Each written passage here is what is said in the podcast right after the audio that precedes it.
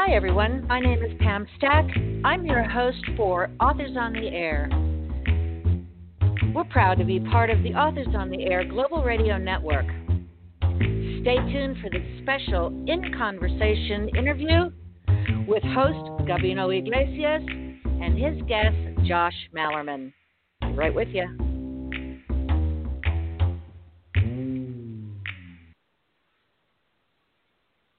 Gabino, it's all yours. and welcome to another fantastic edition of Authors on Air. Uh, again, uh, they uh, apparently they liked when they did this the first time with me, and I am doing it again today. And today I am incredibly excited because with me is a man that needs introduction, Mr. Josh Malerman, superstar, singer, songwriter, map out town, artist, writer, international, super, uh, you know, best-selling author, uh, creator of Bird Box. And uh, Josh, how in the world are you today? Oh man! First of all, hello. Um, really excited to talk to you for a number of reasons. Not the least of which, my friend, is that I'm almost through Coyote songs, and so is oh, my manager is also almost through it and we'll talk as we go about how much I'm freaking loving this book and how it's too powerful for me to just be like, "Oh, I love it." I have a lot to say about this one, and I just want you to know right off from the get go, like we're blown away. Me and Ryan both are just blown away by it, and I'm a lot glad to, to hear your voice and cool to hear your voice after reading your words even today.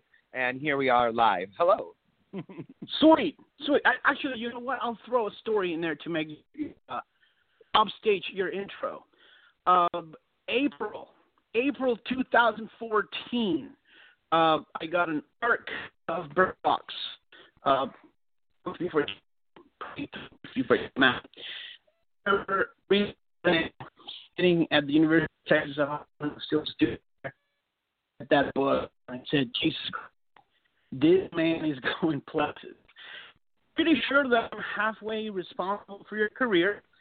Uh, but also, uh, you were you were very kind and you sent me uh, a signed copy of of Mallory, uh, and, and you had scribbled. I'm not gonna lie, I'm not emotional because you've inspired a whole bunch of us since 2014. Seeing your career skyrocket, and it feels like Mallory sort of the celebration, bringing you know that that half dozen years of love and uh, the start of, of the next era of Josh Malerman. So let's talk about that book. Mallory or Bird Box? Mallory. It's out now. People need to buy it. Um, and it's uh, yeah. How does it feel to have the thing out now, six years? Oh my God!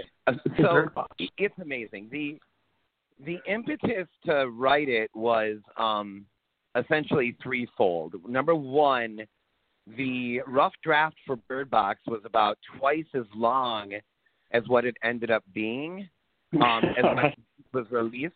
And there was a thread in there. This is really weird to me. There was a thread in there that I ended up removing because to me, it was adding like a second note to a book that should remain one note. To me, Bird Box, you could hold down one note, one low note on the organ, and that's that's the soundtrack for the whole novel. And and this other thread was just giving it like one more note that was telling you if it was a major or a minor, and, and it was just too defined. So I got rid of it. And years at, through the years, you know, my my agent would ask um, are you ever going to write a sequel? Or, or someone else would ask, and I'm like, yeah, I don't know. I have a million ideas for other stuff, and you know, no way. But then I was like, but maybe that thread, maybe one day. Then the movie is made, and Allison and I go watch it in the Netflix office, and at I, from the word go, I was like pretty much crying. I mean, I just didn't even know what was going on, you know, in this little screening room. And when it was over, I turned to Allison and I was like, "Man, like, I want to know what happens to her next." And you know, Allison's like, "Well, you can make that happen," you know. And then, so that was the second thing was seeing her in action from afar and thinking like, I want to know more about her. And then the third reason why was because the movies erupted, and, and none of us could have could have seen that coming. None of us, I don't even think Sandra Bullock could have predicted the the explosion of that movie. So all those three factors were like, okay, I'm doing it right now. That idea, I'm doing it now. Here's the weird part is that I ended up removing that thread again from Mallory. So this you hmm. as a writer can understand how bizarre it is to have a major thread in a novel that that played a major part in two books you finished and published, but that thread is nowhere to be seen in either book. that yeah, yeah. but uh, glad you brought uh, having other ideas. Uh, you know me, I was talking and the secret to the book that is shut your mouth down and do the writing. You haven't stopped. Um, it's not only the books that are out there; it's also the books that you're on and the wealth of ideas that you have in your head. What's your work schedule like? Because you're also doing this type of thing. You're doing media. You're traveling. You're taking care of ducklings. Uh, you're on social media. You're, you're powerful presence on social media. What does your day look like? Well, it varies per book. Um, I don't know what it, I don't know why I, they aren't planned, but some are written early in the morning, some late at night, some in the middle of the day, some really late at night. And I don't um once once like the track gets rolling, it it yeah I got to work on it almost every day till that rough draft is done. So so like once you get started, let let's say you're doing uh 2000 words a day, right? and you picture it going about 80, right? Something like that. And so then that that means pretty much for 40 of the next 42, I'm gonna have about two days off in the next seven or six weeks, you know. And but it's like I, I, it's almost like I feel like it's all one continuous session, but I actually have to sleep and eat and these things. So then right. it's like it, it, it in in somewhere in the middle, there's always this sort of frightening moment of like you've made it, you know, 50,000 words and you've been working on it for weeks. Like, do you have the stamina to keep going? And you get a little nervous, you know. And it's like, right. I always call that the out to sea moment where I'm like, um, am I going to get to the end of this? Well, okay. I mean, I'm nearing the end of one right now, and this would be book 33. And I think when Bird Box first got picked up, I had written something like nine. And by the time it came out, I had written like over Oh, maybe there was like 14 or something like that, and now now that number is 33. So that sounds like somebody who's working literally nonstop every day, and and and and I am, and you are, and and and a lot of us in the scene are, but it's not always writing a rough draft. The rewrites take freaking forever. Maybe you have an administrative day where you're just taking care of emails or approving like a like a, like a cover or something like that. Um, there's Ryan, my manager, and I have started um, a production company. So now there's actually like business meetings that include other people's books as well, um, stuff like that. So there's definitely, you know, there's no such really rarely is there a day off. But when it comes to the actual writing itself, those rough drafts are like when those happen. There's like nothing else. Nothing else is allowed in Nothing else is is allowed to stop it. Alice and I can't really go on the road or something like that. So it's like it's it's just got to get this thing done every day till it's done. And I, and I do probably probably two or three of those a year. That's so. Let me ask you this, uh, out of curiosity, what what feeds the fire now? Because by all you know, looking at looking at it from outside, uh, we could say that you you made it. Uh, but now I see you working harder than ever. This week on social media, you were talking about this book that you cannot stop writing, and to me, that speaks of, of a love of the of the process. Just like the sitting down and putting the stuff in your head on paper just brings you joy. Because otherwise, you would take you know a couple weeks off now and then. yeah, I, I don't, man. I I don't know what it is. Um, God, I have so many thoughts on this question. Um, I don't know what it is, and sometimes I don't want to even examine it much further than I would right now. Um, but at some point, you know, me and my bandmates. I'm in a band for listeners that don't know that. I'm in a band with my best friends, and we were we have we were living in New York City, and we were um we were what's it called like you know a lot of drinking and, and drugs are around and going out at night and all this and trying to write songs and record songs and I was trying to write books back then um, and I remember saying to myself, I was alone in the in the studio space. Nobody else was around, and I remember sitting in front of the recording uh, reel-to-reel machine and saying to myself, "Look, if you want to actually get all of the stuff done that you want to get done, you need to put, um, I guess, art, writing, whatever you want to call it. You need to put that thing somewhere untouchable, where distraction cannot touch it." And I hmm. physically like I guess physically, meant psychologically, imagined putting it, not locking it in a room in some stuffy dungeon, although that sounds fun too, but just putting it like in a place where like nothing else is allowed to touch there except me. If you're fighting with your girlfriend, okay, it, it won't touch that. If you're if there's drama in your family, if you did too many drugs the night before, if you drank too much for a week, if you're on the road for a year, whatever it is, nothing's allowed to get to that spot. And I, I, I made this conscious decision when I was like 20, geez, man, 23 or something. And that bizarre moment in that basement that sounds like cosmic and, and new agey and whatever it sounds like, through the years, that moment has served me unfathomably well. Where hmm. where I believe now that nothing can distract from it. I actually believe that. And so I think like where does the impetus come from? I'm like a I'm a what's the right phrase here? I love artists, bands, writers, filmmakers that put out um I, I call them as like a as a noun, right? Um right. like prolifics who who you know, they're not waiting 5 years per movie or whatever, which I love those guys too, but but I love to watch the artists grow. And one of the scariest um, things to me is to imagine like an entire three years of my life go by with no documentation. And it's not that it's not that I'm like so um hell bent on like this is who I am all the time. It's not like that. It's more like I want the snapshot of the whole arc, even even if there's like lemons along the way, even if there's bad ones. Like I, I like I just want to watch the whole progression, and those are my favorite, like Alfred Hitchcock, Bob Dylan, Bob Pollard. I guess you could kind of argue Agatha Christie, but that's a weird one. That's that that's that's I need to think more on her, um, because I don't know if there's an arc with her or or if she just struck like you know she just knew what she was doing or something. But anyway, so like, so I, I think that the quote unquote fire comes from essentially this: is that if you only wrote one book in your life, then there's a major spotlight, not not just in terms of when you talk to other people, but there's a spotlight on that book that tells you, oh, I need to express myself in full because I'm only have this one book, right?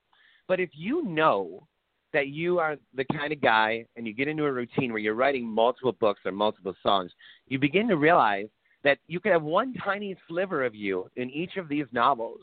And in the end, it would be this like quilt, the overall the body of work canon that represents you, that that expresses you completely, rather than a single work. And then all pressure is removed from each novel individually, and it becomes uh, a life, a life's work. And I think that when I saw that happen in the early days, I started to sense, oh, geez, man, there's, there's something prolific going on here. I realized, like, hey, wait a minute, nurture this because this is making it so that you could write an entire novel and the narrator doesn't have to believe a single thing you believe. And if you can get to that point, then you are expressing yourself in full because you don't feel like every single work has to do it for you. in my list of maybe questions, I had one along those lines, and I'm so glad you brought it up. So first, uh, the high strung people go listen to them. You, you just mentioned I'm in a band, like it's a no big deal. Hopefully, we'll get a movie someday. Uh, based on one of your books with music by the High Strung. Uh, but uh, I remember you talking about a year and a half, maybe two years ago, about seeing your career as a Frankenstein's monster. Uh, sometimes you write a book, and that book will be the head, and sometimes you write a book, and uh, without you aiming for it, it'll be the the the you know the little toe. Um, but they're all part of that same monster, and you have to put the same amount of work and love. And once it's out there, you don't control it. Uh, and I, I think that was very inspiring to many of us because we're always worried about what is the next book going to accomplish. Um, right. It's, it's, it's going to be nominated. Is it going to sell enough? Is it going to help me, you right. know, take the next step?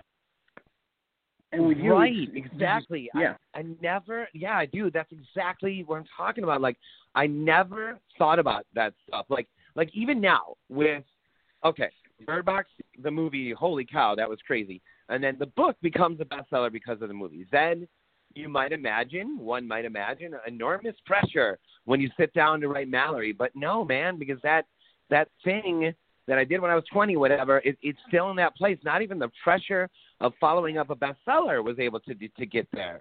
So Mallory was a very fluid experience for me. Then, but then the question is, well, what comes next? Because isn't it so important what follows up Mallory, right? Like you know, in some right. strategy, some career arc, strategy, strategic way.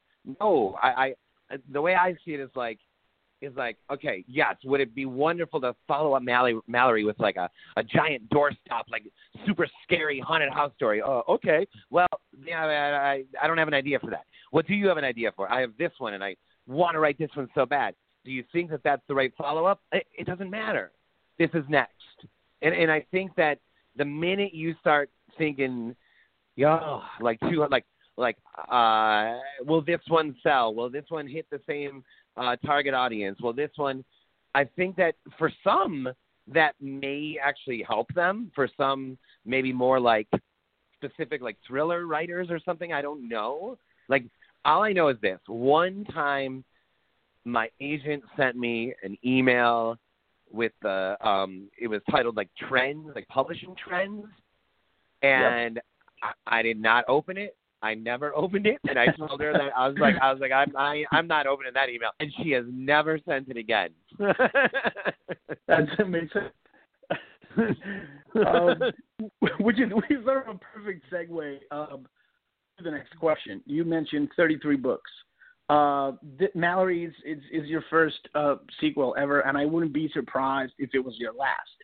You take these wild jumps from book to book you change the pacing, you change the atmosphere.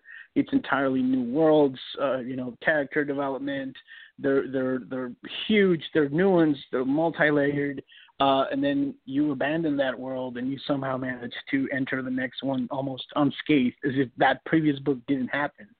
Um, so now that Mallory's out of the way and you had that experience, are you thinking about you know series? Uh, are you thinking about revisiting certain ideas from previous books, or are you just going to keep jumping from like these wildly different books uh, for the rest of your career? Well, so first of all, uh, thanks for describing it the way you just did, man. Because oh, I, that's not something that you know. I don't think it's something that you necessarily one would out to do. Like, oh, every book is going to sound so different or feel so different um, it's not really like that. It's more like don't be afraid or or don't feel bound to what you've already done. Just just don't feel bound to it. That doesn't mean you have to repudiate it, but you don't. You also don't have to be. You're not. You don't have to be like you know. Like you, we don't, we don't, we don't have to. Writers don't have to mate for life. We could have numerous, we could have numerous partners, thirty, forty, fifty books. So, so you know, I, I've considered um, a Return to Goblin, but that one makes sense in a in a macro way because Goblin is just a city, and it's in the first book. Well, the only book is there's it's about it focuses on six prominent gobliners.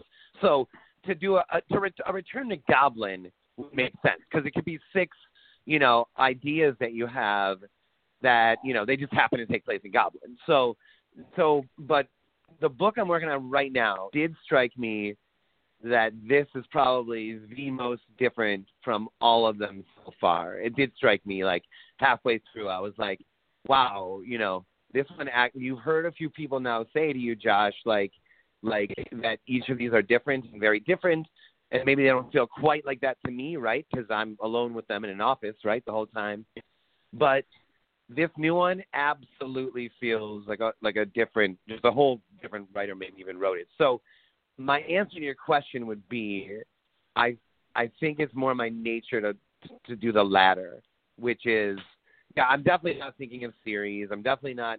A return to Goblin sounds fun, and a return to Smoke in Unbury Carol sounds fun, but yeah. I I think my natural state is just okay. It's like a dry erase board. Now let's erase it. Let's start a new one. Yeah. And I, I, I like it this way, so don't worry. If you if it's up to me, keep it that way. Uh, yeah. Um, if you if you have a little bit of time now in your life uh, to basically focus on on music writing, Allison, she's a creative force, and that that's also a full time job that involves other people, emails, meeting, contracts. From the you could be, uh, you know, writing. And so why, why create it now? What put it it? Oh no, it just broke up at the end. What was the, what was the question, Gabino? Sorry, man. No worries. Uh, I was saying you, you you have the time now to write and make music, but then you decide to start a company, which means uh, you know emails, meetings, talking to people, contracts, uh, other type of headaches. Uh, right, right, right, right. Start a company. Well, yeah. Okay. Well, really, what it boils down to is that Ryan. Okay, my manager Ryan is just he's an unbelievable freaking guy. Okay. Um uh, unbelievably intelligent, warm guy. He's my age. I met him, I think, 12 years ago. I met him um, shortly after a girl that I had been dated dating broke up with me. So I meet Ryan. I'm single. I'm so broke. On the rebound. Yep. Yeah. Ryan's my rebound. and I had like, I I had like ten novels, all this stuff. And he he said to me after reading Bird Box, he was like, the second you we get this published, I'm going to sell these for you. And Ryan didn't have um another like horror author in his stable. He didn't um I think I was his only I think I was his only novelist actually back then. And hmm. yeah, I was. And I, so there was no track record for me to necessarily like believe him, but I just there's something about this guy and not in a not in a mover shaker way, more in like a just a genuine, intelligent dude. There's something about him where you're just like, okay, oh no, all right, yeah, I'm I'm going with what you're saying. I believe you. And the minute you know, four months after Bird Box got picked up by HarperCollins, Ryan sold the rights to Universal Studios, and it was this moment of like, oh my god, like you you pulled this off, like you did this. So so th- so start there because that's there's always been this sense that Ryan just has a very clear understanding of what he thinks like he can sell and what he can't and that kind of thing on the on the film side. So what he's been doing and to great success is he's been shopping, you know, all a lot of my novels, even ones that aren't published yet. We we had a we we came very close to like what I would consider a coup of sorts, where Ryan almost got a company to option a rough draft of mine, and that was that. If that happened, and, and it still kind of opened a door for us psychologically. But if that happened, that it almost feels like the doors would be just blown wide open. Because as you know, I have a crate here with like 25 other novels, and so Ryan. Right we were so close on that one, and it didn't happen. But still, the point is that's how elastic he thinks. And at some point, he was like, "Hey, what about other authors?" You know, you know, because I'm like his only dude, right, or his only person. So at that point, Ryan started to stretch, and he talked to Lindsay Barlow, uh, Richard Chizmar, Laurel Hightower, Max Booth, Jonathan Janz. I know that I, it sounds funny to say this on the air, but I know that he wants to talk to you, and we both do, and all this, whatever, but we do. And and he just like he he just has a very clear idea, but he also feels like it's something that we should be involved in together. Ryan carries like the heavy, he does the heavy lifting in this scenario. I'm in all the meetings and this, but Ryan's the one who like truly understands what's going on and has a vision for these things. So it is eating up some time, and I actually am a little concerned about that. I, I spoke with him about that. It is eating up some time, but I'm not doing the lifting that Ryan's doing here. So it seemed like a good thing because we are now producers on every one of my projects that aren't Bird Box or Mallory, and can you know, hopefully, you know, like shop all these other authors that you, me, and everyone in the horror scene know. Any one of our novels could be like a movie. Any one of them, man. We all know that. Every, you know, any one of them. That's why when there's like a a remake, we're all a little bit hesitant, or if there's or if there's part seven of something, we're all kind of like, you know, literally everyone we read done the right way could, could be a movie because we've seen movies that are worse than any than than the worst books we've read. So what you know what I mean? So what's the difference, right? And I think Ryan, yeah. whatever, he's just he's just a wider thinker in that way, and he's the one that instigated the whole thing. Well, Rob, if you're listening, thank you. yeah, that's uh, uh, yeah, it worked out at the end. Uh, so so good move on uh, on Ryan's side. Uh, this is exciting. Uh, one of my uh, one of my reasons for um, sort of shaking my head every time we see a remake is exactly that. You know, I'm I'm, I'm getting arcs. I'm, I'm reading what's coming up. I know that if anybody asked me, I could recommend 20 novels off the top of my head that are brand spanking right. new that deserve to right. be movies instead of getting another Candyman or uh, something else. Uh, which brings well, me right. to the the current state of horror, man. When I think about it, this is a new golden age. Um, some of the folks that have been around forever are still participating in it, but I see, you know, uh, Silvia Moreno Garcia taking off, and I see you, and I see Paul Tremblay, and it, it is exciting. It's it's happening. It's hot. Why now? Why, why do you think horror is exploding the way that he's exploding? Well, I don't know what I don't know why he's right, um, and I also would argue this actually started before this. But Brian Keene said when um, the the Republican Party took took over the White House, Brian Keene said that he wasn't making a political statement. He just wanted to point out that any time a Republican was in office, horror booms. And and then when you start to go through history, and, and obviously the 80s, right, is like the boom, and that's Reagan all through the 80s, right? And and but there's that those the lines are more um uh there's more than just that one and you start going through it and you're like, wow, this is really crazy, man. It's really Brian Keene's right. And then so, but I would argue that this era, this generation, which I consider like, I mean, who knows how many of this there are, right? But like, there's like, there's like seven, there's like 70 of us that, that, you know, or something like that, 60, 50, 40, 70, I don't know. There's a lot of us that make up this era. And I would argue that it started before this, this, this new political era.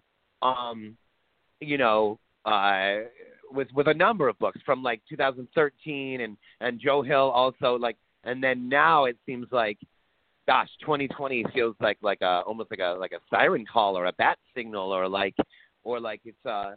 I, I don't want to say that it's that it's a peak because I don't want it to be the peak, but but right. holy hell if it doesn't feel like we've reached another level, right?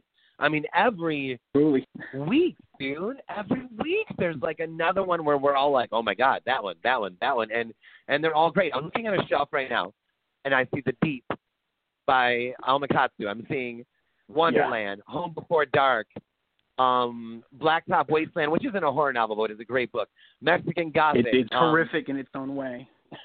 yeah, totally terrific, and and um, I haven't read Paul's yet, but um uh, The Only Good Indians. Um, I mean, this, this is all in one shelf yeah. in my office right here that I'm looking at, you know? And Joe Hill's Full Throttle, which is only a couple years old, that's on there too. It really seems like, like some, so Keene, Brian Keene pointed out that he thought it had something to do with that he had he believes it has something to do with when Republicans take office. I'm going to add on to that and say this is that our generation, our era, of most of us, a lot of us, Victor, Steven, Gemma, me, a lot of us.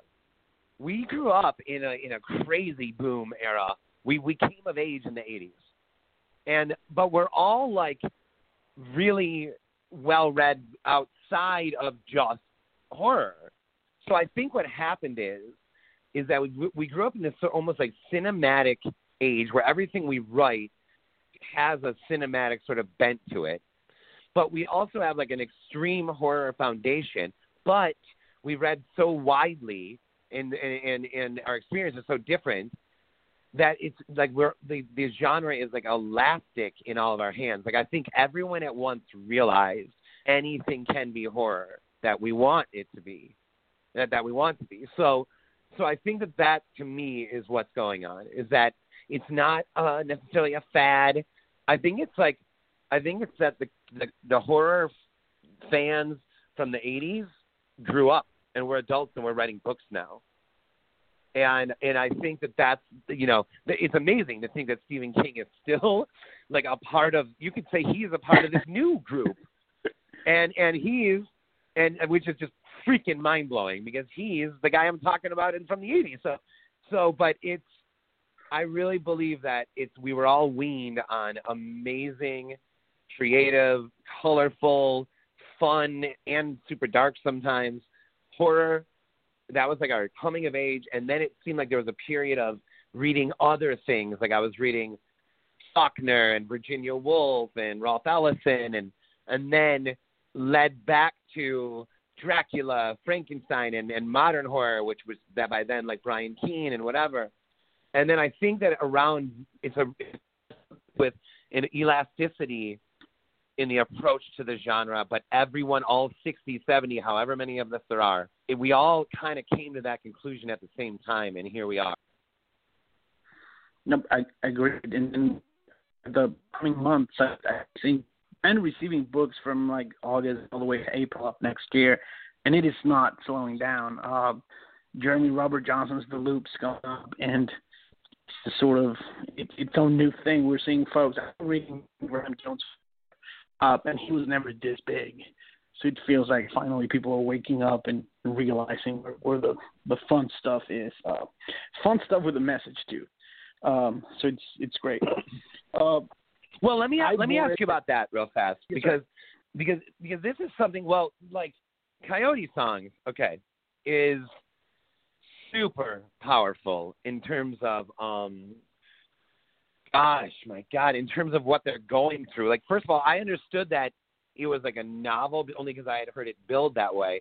But if you didn't know better, you might think it was short stories at first until the characters start repeating, right? And and by the way, the the first time with I think you call it La Bruja. Is that how you call it? Yes, sir. Yeah the first stop in that chapter is one of the most harrowing things I've literally ever read in my entire life. Like the first uh, installment of that chapter of that of that sequence. And okay, so Coyote Song to me has a message for sure, and it and it and it's about like these people are being treated like garbage. Look what they have to go through to to even cross the border. Look at the the poverty these people are living in. How about that one guy that that goes to visit the um what was the the stew master? Oh my God, that sequence is crazy. And so Coyote Song has a message, but it's like totally does it doesn't how do I explain it? It doesn't feel even remotely put on. Meaning you weren't like, oh, it's a political era. I'm going to write a political novel, you know. But but then it's like the question is how does one not infuse their novels with a little extra something right now? I feel like it would be almost impossible to sit down and write just like a straight up scary vampire story. It'd be impossible. Like, how do you not infuse your book with with depth, with meaning, with purpose, um, with uh, humanity, with empathy? How do you not right now? And I, and so I'm asking you in return, like, do you feel that way too? That it's impossible to avoid that desire to do something bigger right now? I think horror writers have have finessed the act of here's pulp, here's here's scary stuff, here's entertainment, and you don't have to dig deeper if you don't want to. But if you want to, you know, here's here's yeah. Mallory, here's here's Bird Box. You know, I could say uh, a lot of fun. It's it, it's horror. It's a lot of fun. It's post-apocalyptic. It's just it's a blast to read. Or I sit down and say, listen, this is a novel, a couple of novels about family and love and resilience and all this other stuff, um, survival. Uh, you mentioned Shawn Cosby. Uh, this is this is a, a, about a heist and and a lot of you know, muscle cars making a lot of noise. Um, and it's also about race. It's also about being a black man in Appalachia. Um, yeah. The only good Indians. It's it's about revenge. It's about almost a curse. It's bloody. It's gory. It's um, we're gonna kill the dog type of book because literally kill the dog. Uh, is about you know First Nations people. so it's about Native Americans living outside the reservation and, marrying across uh, lines. And you know, Stephen is talking about you know Native Americans and drinking, Native Americans and finding jobs. So yeah, I, I I don't think I'm I'm agreeing with you. I don't think we could. I think the uh the outside world always seeps in and sort of has has a say in, in, in what we write. So Coyote songs, I, I wrote a story about an angry ghost, and that's you know if you're a horror lover, that's how I pitch it. Um, the fact that I insult Trump in later chapters is is an entirely different story. It's it's about it's a book about an angry ghost. It, it's about a witch, um, you know, invention.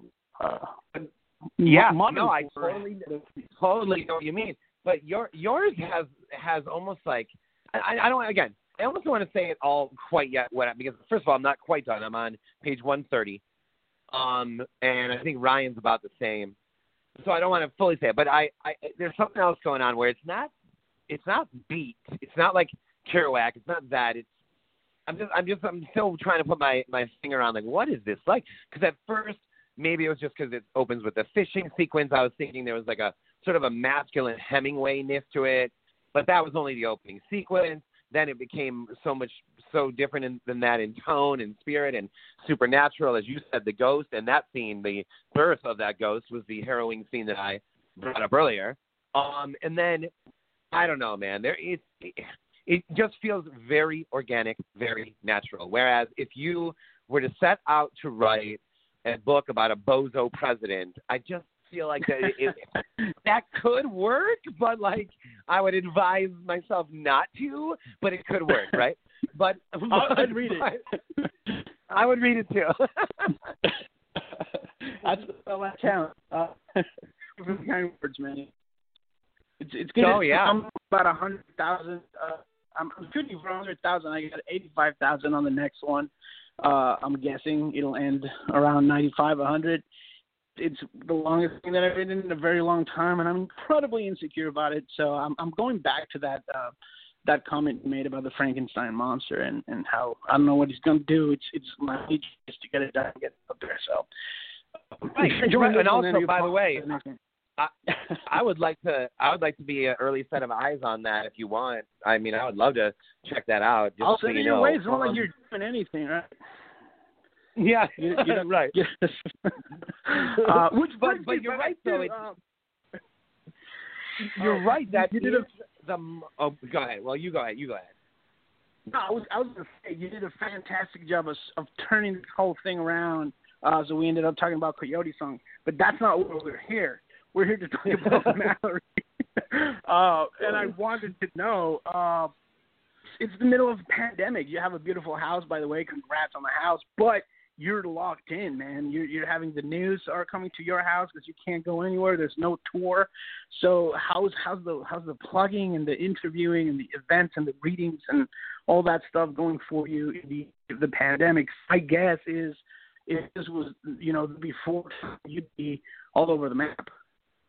Yeah, for sure. Um, I think a lot of us, a number of us. I know Alma got hit hard in the um, uh, touring department. I think Grady Hendrix got hit hard in that way, um, where people had big tours planned and then they didn't, you know, they weren't able to go. We had an amazing event planned, whatever. Okay, so, but I, I think that, I think that so at the at the head of the lockdown, when I kind of thought there was only going to be three months of a lockdown, I um I serialized a novel like essentially live, and when I say live, that means I wrote it, checked it, posted it. So I didn't literally write it in front of people, but I, I feel like it was about as close as you can get to doing that. And I didn't know exactly where it was going to go or nothing, and then it's serialized, you know. Because and the point was, people are low on funds. I'm going to write this book anyway. I need something new on my website. You need something other than a TV show to to be excited about in in, in installments. Right. This works for everybody. So at first, I was like, this will get me through this lockdown.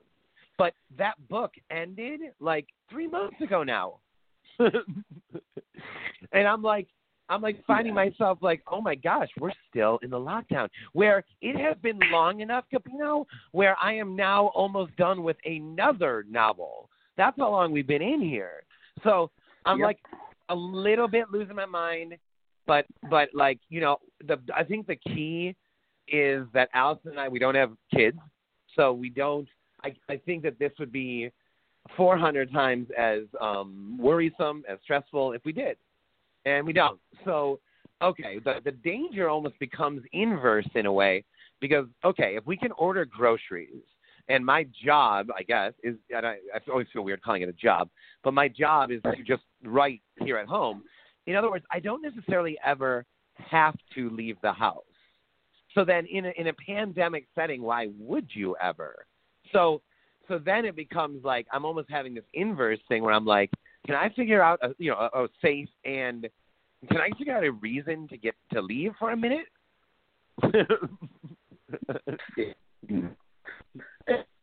I just do. Uh, last time we talked we were at Grand Rapids, um, so I don't and uh, the rest of the not you know, not going out and mostly stay at home.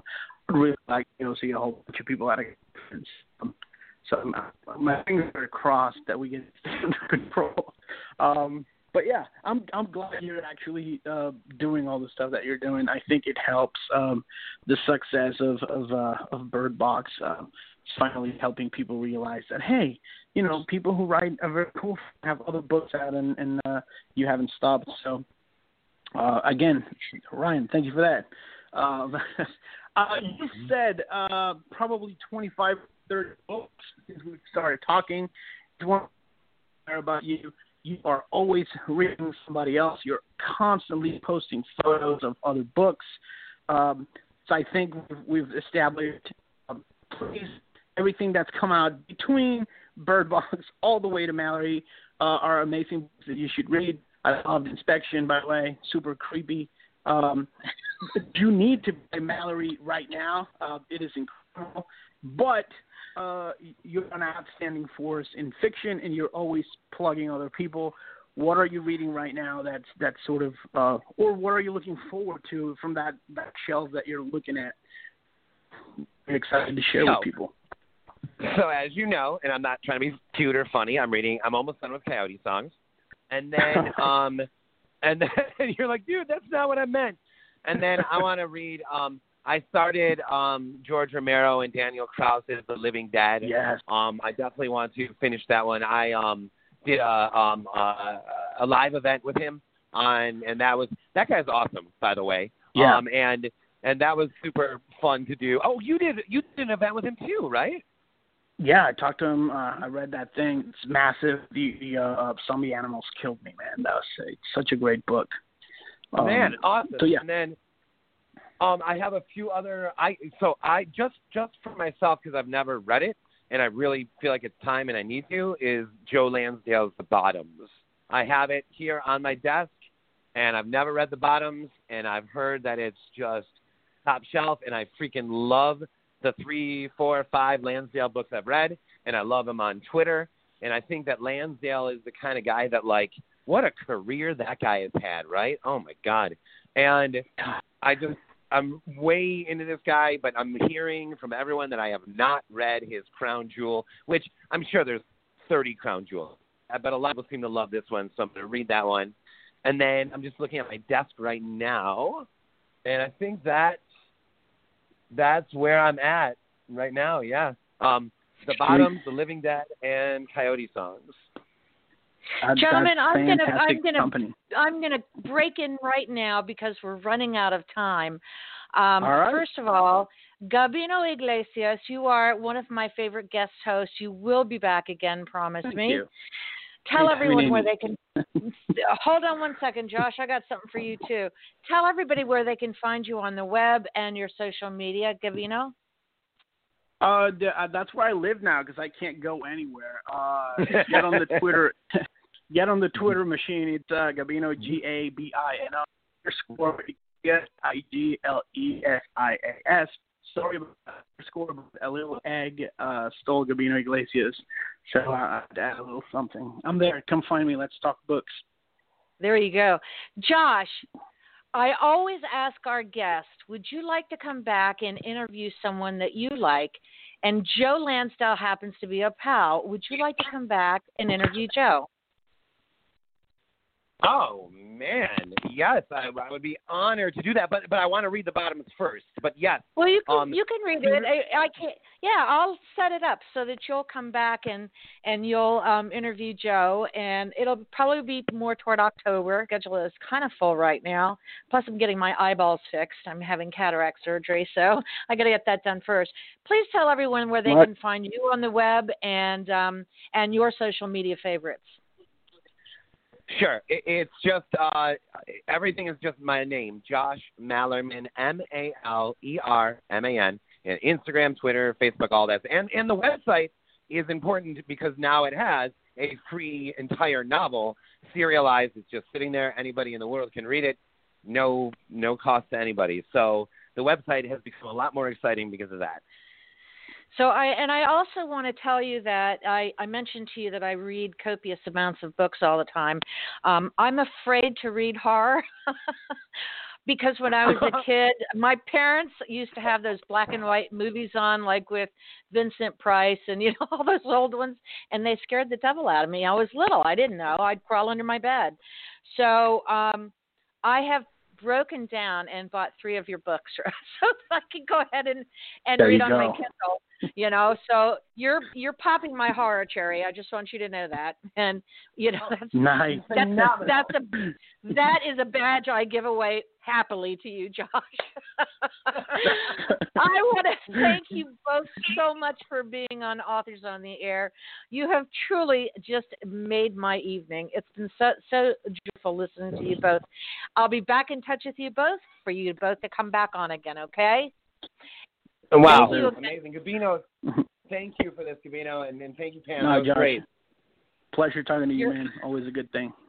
You're absolutely welcome. I want to thank our listeners for being with us tonight, and thank you, Mom and Dad. I'll see you later. Hi.